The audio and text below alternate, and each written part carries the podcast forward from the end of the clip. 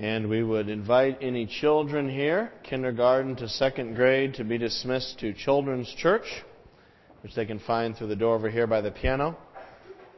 Any kindergartners to second grade. And with the rest of you, open up a Bible to Luke chapter 5. This morning we're studying verses 27 to 32. Luke chapter 5, verses 27 to 32. If you're using a Pew Bible, uh, I believe that's found on page 1019. 1019 in the Pew Bible. Luke chapter 5, verses 27 to 32.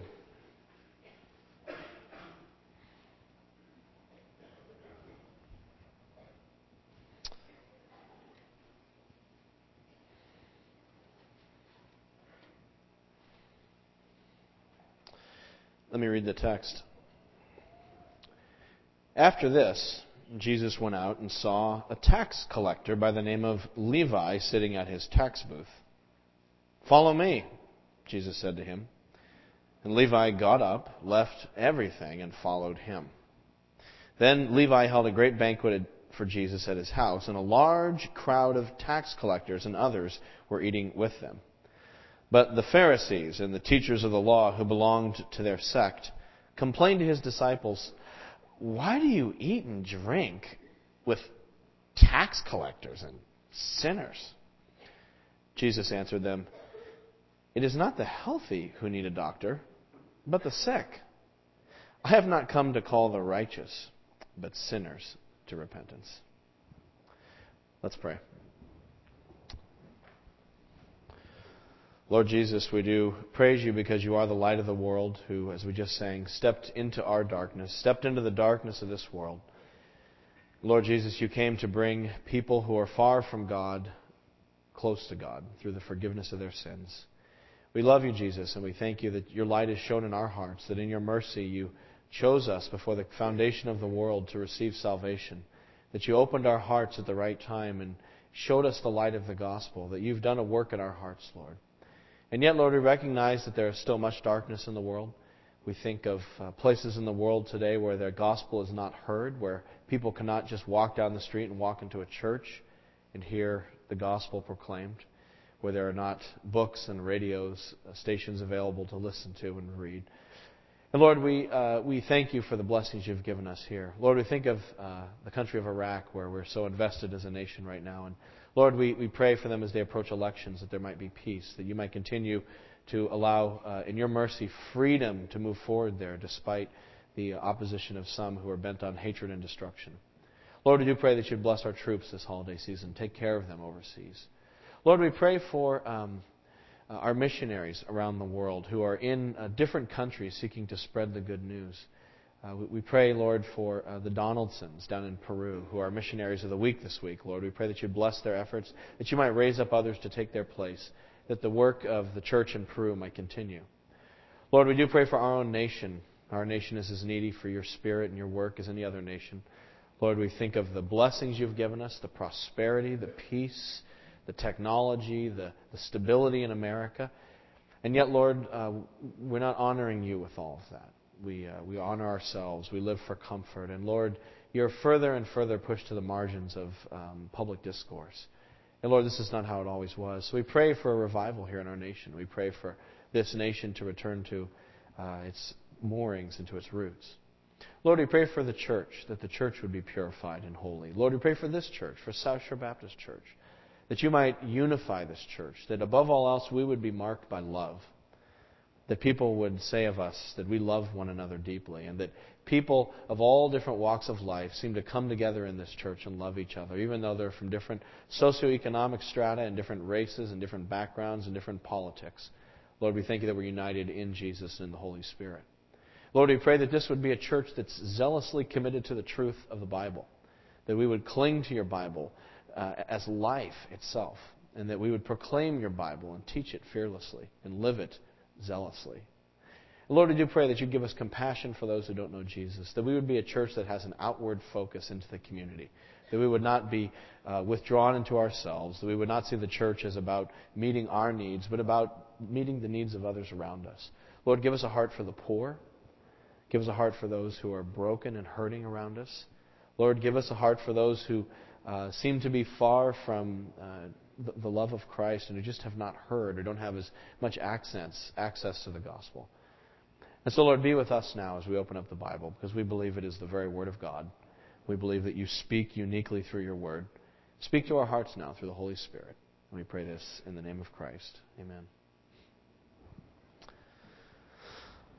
I started uh, attending South Shore Baptist Church in uh, 1993. I had just become a seminary student at Gordon Conwell Seminary, and my wife and I would come down here on the weekends. So it was about an hour drive, and and we come down here to worship and just get to know the church. My uh, my wife's family attends here, so it was kind of a nice way to connect with the family as well and uh, all be together. I remember one time early on there, I was driving down, and um, we pulled in the parking lot one Sunday morning, and there were all these cars there that typically weren't there. I mean, these were kind of beat up clunker cars, all they're sort of all lined up in a row. A lot of these old uh, VW vans. Do you remember these things from kind of the the hippie days. They're all kind of lined up, and and then there's people kind of pouring out of these cars, and their hair was all nappy. They'd obviously slept in the car that night. You know, bloodshot eyed, maybe hungover. You know, they're smoking a butt. They got, you know, tie dyes on, and and it's like, who, you know, where do these people land from? We found out that there was a Grateful Dead concert in the area. So they were either, I don't know if they were coming, a bunch of deadheads traveling around, they're either coming from it or going to it. We don't know which. But uh, apparently they just needed a place to stay for the night, so they stopped in our parking lot and decided to make that their camp or whatever. Uh, and, and it was such an interesting juxtaposition to see all those folks sort of rolling out of their cars, and at the same time, the you know South Shore Baptist Church in Hingham, you know, Lovey, who are those people? You know, sort of coming out of their cars. And here are these people from very different walks of life, you know, face to face. It's, it's sort of an interesting uh, positioning of things together, of opposites. You, you, know, societies, as we talked about last Sunday, if you're here, we, societies tend to have concentric circles of influence and importance.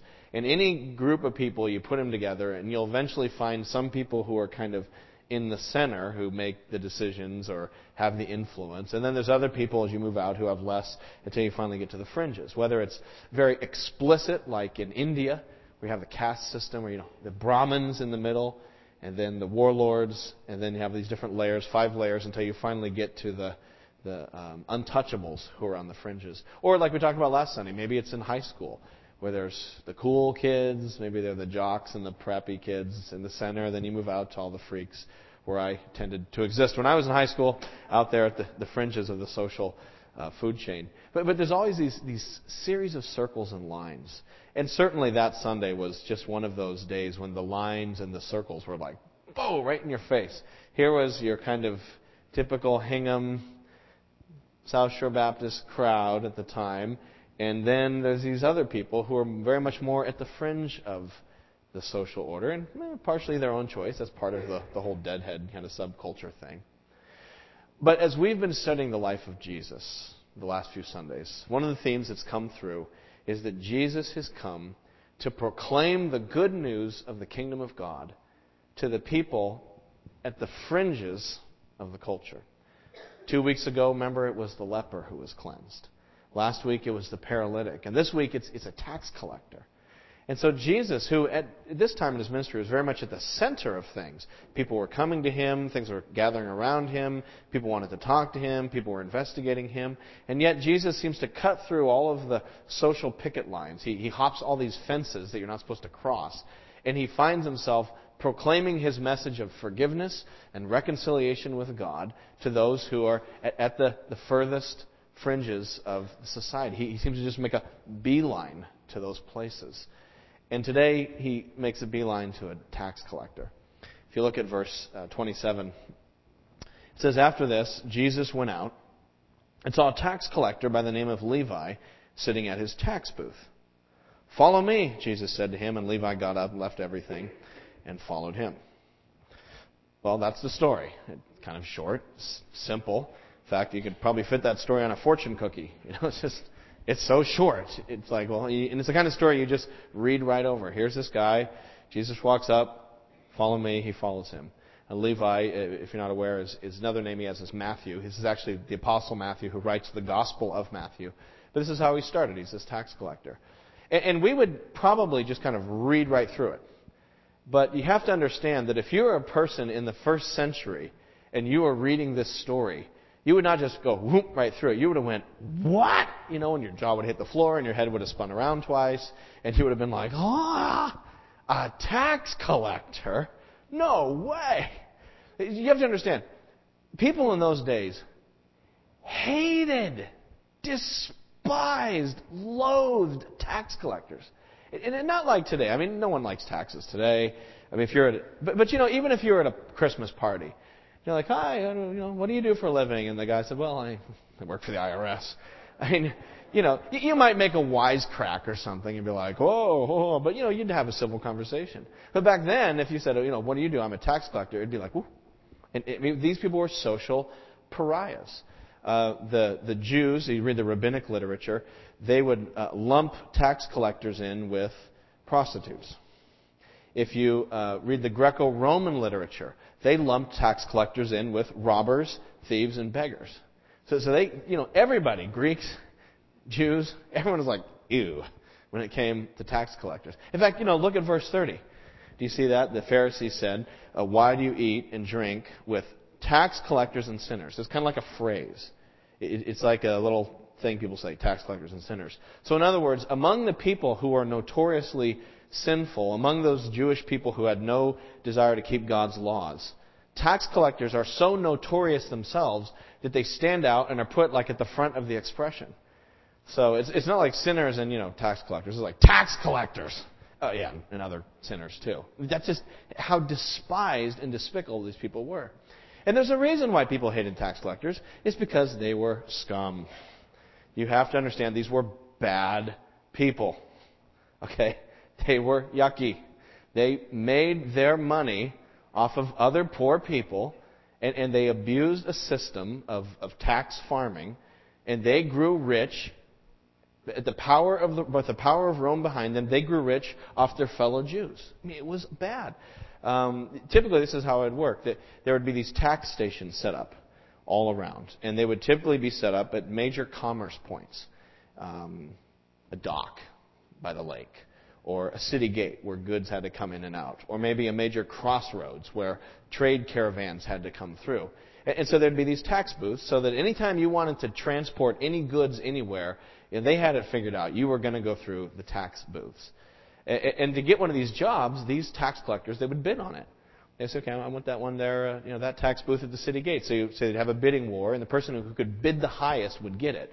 So now you can see this guy's financially motivated to make back the money that he had to pay up front to get the job.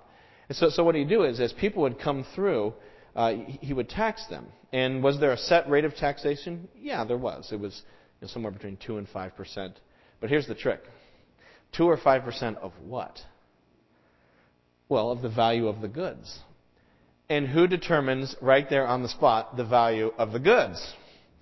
The tax collector. So Farmer Fred, who's a subsistence farmer and who barely keeps his family fed and is, is somehow just surviving this year because last year there was a bad drought and they have a few bushels of wheat left over. He's bringing it into town and he comes to Levi's tax booth and Levi says, okay, it's going to be a 4% tax and your wheat is worth X. And Farmer Fred says, what? Do you think that's worth that much? And he's like, hmm, you know, and he nods, and there's the Roman guard standing there. Move along, peasant. And so, you know, this guy has to cough up whatever Farmer Fred says. I mean, whatever Levi says. And then, if Farmer Fred is unfortunate enough to have to go through two checkpoints or three checkpoints, he goes through the same rigmarole again. So now you can see why people hated these, these tax collectors, because they were just literally legalized highwaymen. you know, you'd bring your goods along, and this guy would stop and say, give me your money and then you move on. And so they're just robbers, sort of legalized by the Roman government. They were not only turncoats to the Gentiles, but then they bilked their own people through this corrupt taxation system. So, so when you read there, verse 27, after this, Jesus went out and saw a tax collector. You have to put some modern moral category in there that would evoke a similar kind of feeling in you. You have to read, then after this, Jesus went out and saw a pimp. After this, Jesus went out and saw a drug dealer. After this, Jesus went out and saw a registered sex offender. You know, put something in there that just make you go, no. And that's how they felt about this kind of person. And what's remarkable is that Jesus comes to him, and what does he say? Follow me. And Levi got up, left everything, and followed him. Jesus came in order to go to those at the fringe of society, whether because of a health problem they're at the fringe or whether it's because of their own stupid choices, but for whatever reason they're at the fringe. And Jesus went to proclaim the good news of salvation and take his stand there among them and preach the gospel. And he came to Levi, follow me, which just had to have been a shock to everybody. Why are you even talking to this criminal? follow me. And Levi got up, left everything, and followed Jesus. And I love that imagery of following. You know, it's such a great picture of what it means to be a Christian. In fact, I, I think, you know, if, if I had to choose language to best describe to someone my religion, probably the best language I could come up with is I'm a follower of Jesus. I, I think in some ways that's the best. You know, you know, what else are you going to say? Am I going to say I'm a Christian? Well, I am a Christian, but I don't know. Christian's kind of vague, isn't it? Because lots of people think they're Christians. And it's like, well, if you grew up in America and you're not a Muslim or a Buddhist, well, I guess I'm a Christian. You know, so sort of everybody's a Christian. At least everyone thinks they are. But maybe it's not a Christian in the way the Bible uses the term, and certainly not in a following Jesus kind of way. So I just kind of find the Christian label, it's kind of political too. People talk about the, Christ, the Christian or you know, so it's one of these labels that just, I wonder how much clarity it really brings to a conversation. Or maybe I could say, uh, I'm a believer. That's another phrase. I believe in Jesus. And well, I mean, that's good too, but it's, it's a little intellectual, right? It, it, sort of lands on simply a set of truths to be believed or a point in time in my life when I came to believe in Jesus. But, you know, it's, it's a little bit stale. Uh, I could say my denomination, I'm a Baptist, but, I mean, even though I, I believe the theology that would lead me to be a Baptist, I, I wouldn't say that's the major thing about me. It's not where I want to put the, the major emphasis when I'm describing myself religiously. And then you come to this idea of following, and, and there's something just kind of dynamic and alive about it. I'm a follower of Jesus. It, it just implies so much. I mean, think about everything that that, that phrase entails. Following, first of all, implies that you've left something behind, that you were somewhere and you're not there anymore. It's like I, like Levi, I got up, I left everything to follow. And in theolo- theological terms, we call this repentance. It's turning away from sin. Like Levi, he just had to get up and leave that whole stinking, slimy business that he was in. That's what God was calling him to do. So he got up and left. Levi, where you going, man? We got all these camels here. We have to, you know, we got to assess all of his goods. Hey, we're busy. You know, hey, this is peak hour. Take our lunch break in, in 25 minutes. we we got to process all these donkeys and all these goods, and we're going to make some serious money here. Sorry, guys, I, I have to go. Where are you going? I, am going with him. And, and that's it. And, and so there has to be a leaving behind. And when you come to Christ, when you just when you become a follower of Jesus, we have to leave things. Sometimes it's a relationship we have to leave. It's just not right. Sometimes we have to leave. Um, sometimes a job. Maybe there is a profession that you're in that, as you become a believer, you're like, this isn't where God wants me, and so He'll lead you in a journey toward another kind of career and direction. That happens sometimes. Uh, sometimes we have to, certainly have to leave behind sin. Whatever sin is in our life, that's the fundamental concept of repentance, is turning away from sin and turning toward Jesus. And, and, but I, I really want to emphasize that because I think sometimes we try to make salvation and Christianity seem so easy. We, we try to oversell it, so it's like, oh look, it's, it's easy to become a Christian. Just pray this prayer. You pray the prayer, good, you're a Christian. Because I heard you pray that prayer. Like, well, I don't know. You prayed a prayer, you know, or walk down the aisle at the altar call, or raise your hand you know, does that make you a Christian? Well, I, I don't know. It might be or it might not. You know, the, the way you know if someone's a believer is you see the, the change in their life over time. Anyone can say they prayed a prayer, but if there's no fruit in someone's life over time, well, I don't know about that little, little commitment they made way back when. Because it's, it's leaving behind something. There has to be a cutoff of the old life. Not that we become perfect when we become Christians by any stretch of the mind, but, but we just, we have to repent. We have to turn away. And we need to remind people of that because being a disciple of Jesus is costly. It's costly. It's not cheap and easy. Is it worth it? Yes.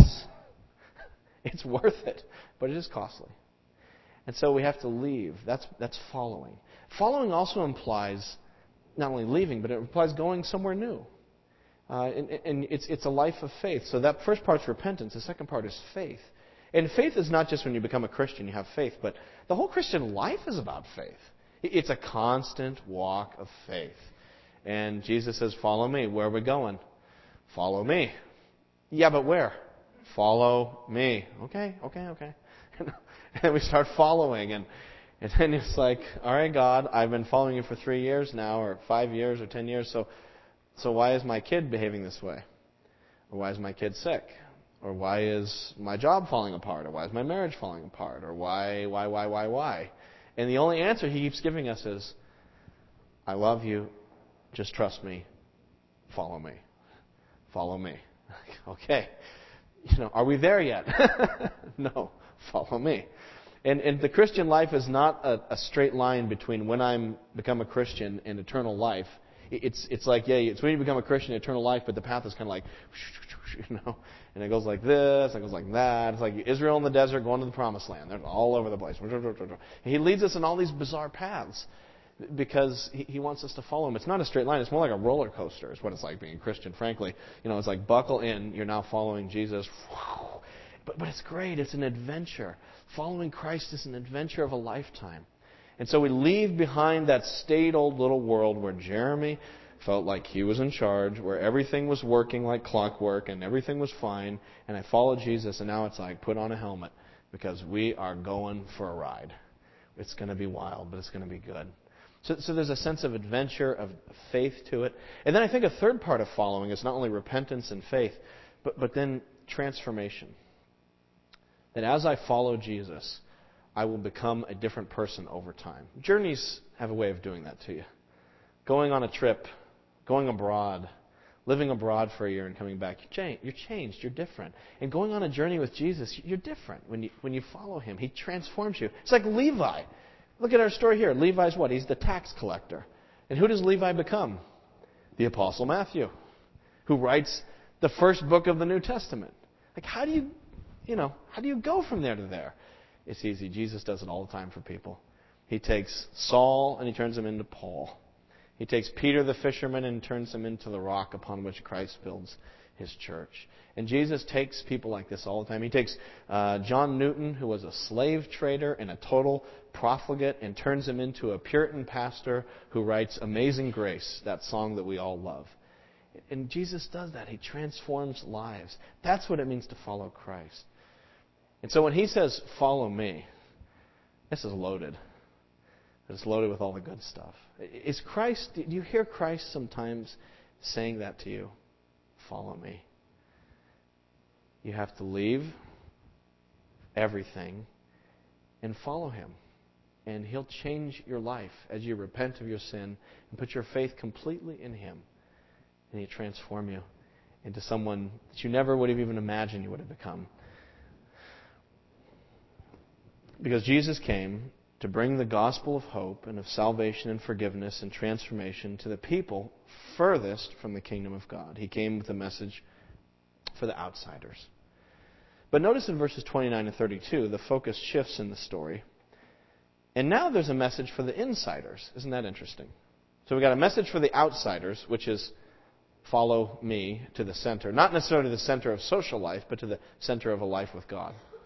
But now there's a message for the insiders. And you know, I think the message for the insiders is actually quite the same message as it is for the outsiders. For the outsiders, the message is follow me. And for the insiders, the message is follow me as I go back out to the outside. So Jesus is calling outsiders in and he's sending insiders out. And he turns you inside out. That's how it is following Jesus. He, he takes you from sin into a relationship with God, and then in that relationship with God sends us back out to serve others. So there's this, this wonderful flow and dynamic of following Jesus Christ. Um, look, at, look at the second part of this. Here's the message to us insiders. There's a message for the deadheads in the parking lot, which is follow me. And there's a message for the South Shore Baptist Church people, which is follow me. Verse 29. Then Levi held a great banquet for Jesus at his house, and a large crowd of tax collectors and others were eating with them. Isn't that a great story? He becomes a follower of Jesus. What does he do? He just throws a huge party. Party of Levi's, you know. Who's going to be there? I don't know. Some guy he met. Oh, dude, it doesn't matter. Levi throws great parties. Let's go. And so all, all the creepy crawlies start coming out from under their rocks, you know. All the bad people who start coming out from all their little dens and their holes and back alleys. And there's this big collection of all the, the yucky people. I mean, if you could just bring the cops in right there, you'd have them all in one place. All the gangsters and all the, you know, hoodlums and yucky people are there. And they're having a big party, and Jesus is eating with them. And this would have been a big deal because eating with people in those days was more than just let's have some food together. In fact, it still is in the Middle East. In the Middle East uh, culture, to sit down and eat with somebody is to, it's kind of like you're making a commitment, a friendship commitment to them. And, and so you have you now have a bond. It's like, hey, well, you can't hurt me because we've eaten together. We're friends now. We ha- we have a, a level of intimacy together. So this is a really big deal. And so, verse 30, when the Pharisees and the teachers of the law who belonged to their sect complained to his disciples, then they complained to disciples, Why do you eat and drink with tax collectors and sinners? So now there's the Pharisees. And we talked about tax collectors, probably talked about Pharisees. And, and I want to talk about the Pharisees because I think often when we who've read the Gospels many times hit the word Pharisees, we just kind of go, Oh, yeah, Pharisees. what a bunch of you know, legalistic religious freaks. Yeah, the Pharisees. We all know they're bad. But it's like, no, no, no, stop for a minute. I, I think we kind of give the Pharisees a hard time sometimes. I, I think we need to have a little more sympathy with the Pharisees. You know, who were the Pharisees? They were a religious order within Judaism. In fact, they were the largest religious order of their day. They had people from all walks of life. They had regular farmers all the way up to the scribes and the teachers of the law. So all kinds of people were Pharisees. It cut through all kinds of levels of society. And Pharisees were basically people who their primary impulse was, we really, really want to obey God's law. That was their thing. What's wrong with that? I mean, that's good, isn't it? Shouldn't we obey God's law? And so the Pharisees, they look back on the history of Israel. They said, huh, check this out. Israel disobeys God Israel gets punished. Hmm. Israel disobeys God again. Israel gets punished again. Huh, I think I'm seeing a pattern. And so the Pharisee said, I have an idea. Let's try to obey God's law. Oh, what a concept. So, so, so they, they become these people who are obsessed with keeping the law of God because they've seen that God wants His law obeyed, which you know, makes total sense. And, and, so they not only have the law of Moses, but they also had this whole uh, body of oral tradition of, of teaching that's uh, known today as the halakha. And they had the halakha around it. And, and what it really was was a series of instructions from different rabbis commenting on the law of Moses. So, you know, Ten Commandments. Honor the Sabbath day, keep it holy. Fine. What does that mean? Well, Rabbi so and so says that you should not do this on the Sabbath. And Rabbi X says this, and Rabbi Y says this. So they had all these pronouncements by the rabbis about how to go about keeping the law. And so that was their whole thing. Let's try to keep the law. And then there are these people who are Jews, like tax collectors and sinners, who didn't give a, you know, care at all in the world about the law. And so they say, well, let's not touch them. They're ceremonially unclean. They're, they're bad people. And so they tried to keep a distance from those bad people because they didn't want to become contaminated by their, their uncleanness and their sinfulness. So, you know, I, I say all that just, you know, not, not to give you a history lecture here, but, but I just, I think we need to have a little more sympathy to the Pharisees because I suspect that if many of us lived back in those days, we would have been Pharisees. I think I would have been a Pharisee. I was talking to Mark Jennings, who preached here this summer uh, yesterday on the phone, and he and I were talking about this text, and he's like, "What you preaching on?" So I told him, and, and he said, "Man, I'm sure if I lived back in those days, I would have been a Pharisee." I'm like, yeah, I think I would have been too. You know, like I'm trying to do the right thing here. So why are you eating with those people? Notice Jesus' response. Verse 31. Jesus answered them It is not the healthy who need a doctor, but the sick. I've not come to call the righteous, but sinners to repentance. And I want to be really clear about this because I, I was, I'm afraid that we could easily make a mistake in reading this verse. We, we could sort of mistakenly read this verse through the American secular lens and mistakenly think that Jesus here is talking about tolerance. This is not about tolerance. We could mistakenly think that Jesus here is talking about non judgmentalism. This is not about non judgmentalism. You know, it's, it's not like Jesus was saying, hey, look, Pharisees, they're okay, you're okay, we're all okay, let's not judge each other. No, no, he didn't say that. Notice he does judge these people. He's agreeing with the Pharisees that these are bad people. he calls them sick. He calls them sinners. He says that, yeah, they do need to repent. So he's totally agreeing with the Pharisees that these people are not walking in God's ways. The Pharisees understand that. What they misunderstand is the mission and purpose of Jesus, which was to save that which was lost and broken. That's the misunderstanding. In other words, this is not, the Jesus comments here are not a commentary about tolerance. They're a commentary about grace, which is completely different. Grace means I don't deserve it. I am a sinner, but in mercy, in grace, God reaches down to save that which does not deserve to be saved. That's the message of the gospel. And I bet if we're honest with ourselves, there's a little bit of Pharisee in all of us. I mean, come on, for those of you who are kind of on the in, if you are a Christian, and you're really honest with your heart, aren't there just some kinds of people that it's hard for you to think about hanging out with, crossing the line to? Um, maybe, I mean, could you picture yourself going out and hanging out with some people you met in a gay bar? You're like, oh, no, no. Well, you know. Could you imagine yourself hanging out with uh, a book club of people who are almost all politically liberal? Or almost all politically conservative? Could you uh, imagine yourself if you had a Bible study with people mostly from Hingham and Cohasset inviting someone from Weymouth to come? or if you're in a Bible study with mostly people from Weymouth and Hull, could you imagine inviting someone from Cohasset to come? you know, all these lines we have and, and distinctions. Uh, maybe it's just good old fashioned racism. Maybe you just don't like black people. Maybe you don't like white people or Latinos or Asians. Maybe they're just certain types of people because the way you grew up and the way your family talked about them that you're just like, hmm, no. All kinds of things that we draw lines around us and we say, well, I can't go there. And, and I think this is a call to the church and a call to us as individuals to be willing to cross whatever lines are there in our minds and our hearts and to say, you know, Christ is calling us as a church to reach out to those who don't have the gospel. And whatever lines those are really don't matter to Jesus, so I guess they don't matter to me. And being willing to just relate to people as people who need the gospel. Um, and, and, that takes a kind of boldness and a kind of faith that sometimes I think we lack. You know, and I think sometimes our not reaching out to people, it's not even about different kinds of prejudice. It's just about we become saturated with Christian relationships to such an extent that we don't even have significant friendships with people outside of the kingdom of God. I mean, that's my problem, I think. You know, as I, as I was studying this text, I was just convicted about that. I'm like, how many significant friendships and relationships do I have with people who don't know Christ?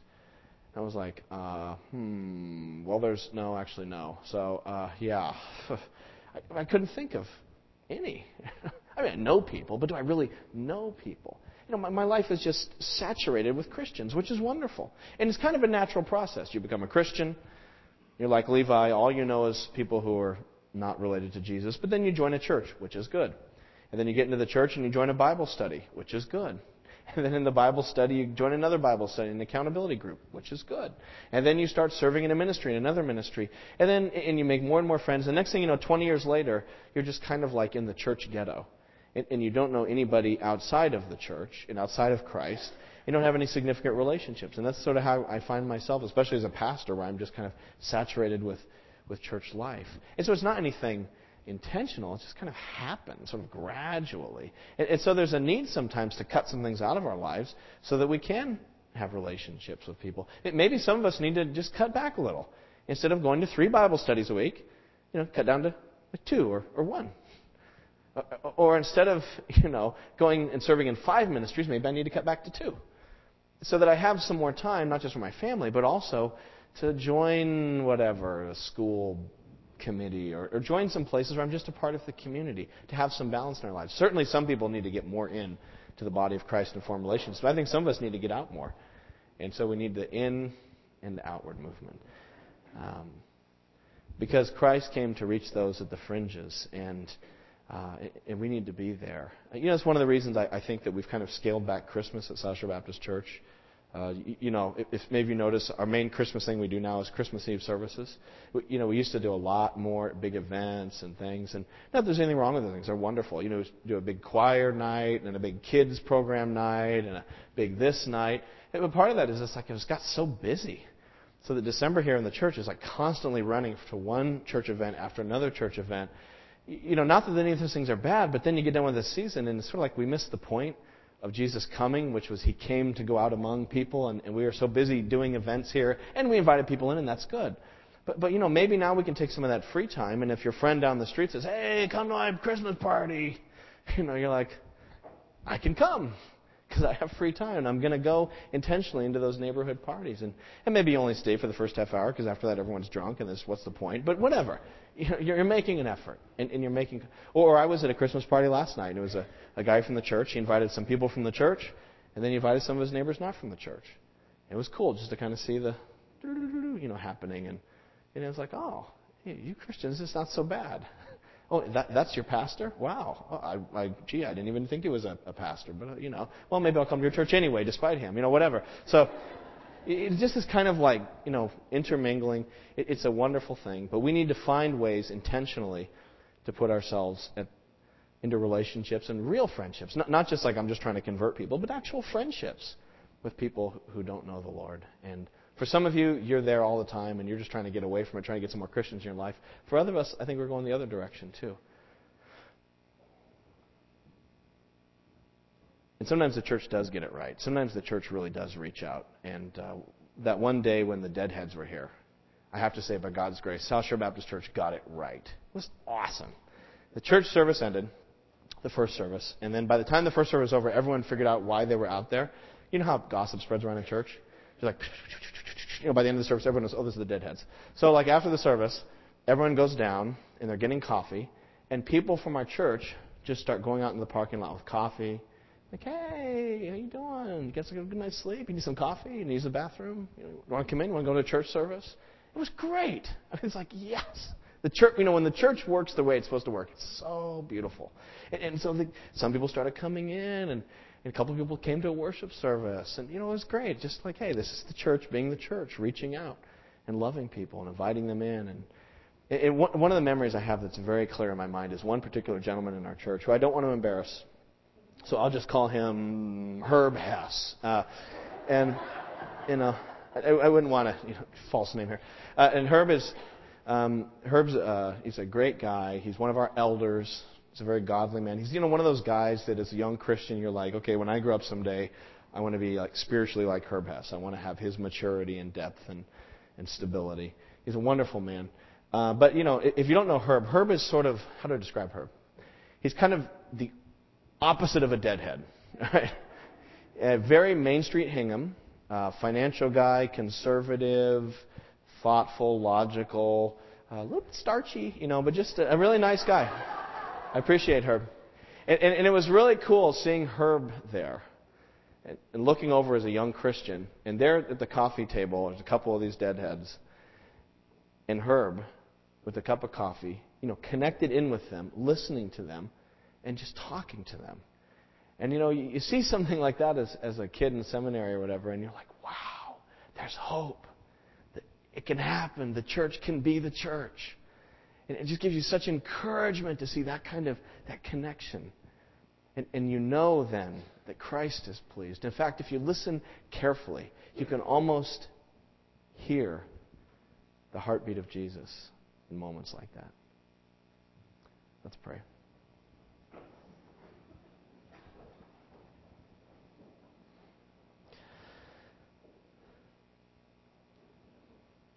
Lord Jesus, I want to thank you that you came to seek and save those who are lost, because if you didn't, Jesus, I would still be lost.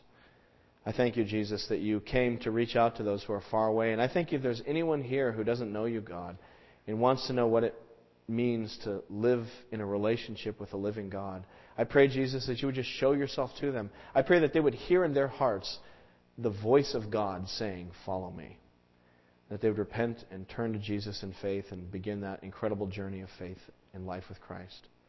And Lord, I pray for those of us who are on the inside that we would continue to have the heart of Jesus and be willing to follow him back out to the margins. Lord Jesus, I pray that you would give us um, a fearlessness about crossing social boundaries and, and help us to see past all of those constructs that our culture puts on us and help us to see with the kingdom of God in its lenses and to see people in need of Jesus, and that's it. Not worry about what they look like or where they're from or what their background is or how much money they make. And Lord, we pray in our church here at South Shore Baptist that through your Holy Spirit, you would just ride roughshod over all the stupid little boundaries that divide us. That you would make us a church of people from all over the South Shore who are just united in a supernatural love for one another that comes from the Holy Spirit and not because of similar socioeconomic status or educational background or anything like that. Help us to be united in Christ. And let that love for one another just be a beacon that would draw all kinds of people in as they come in and we go out, and they come in and we go out. We pray this in the name of our Savior.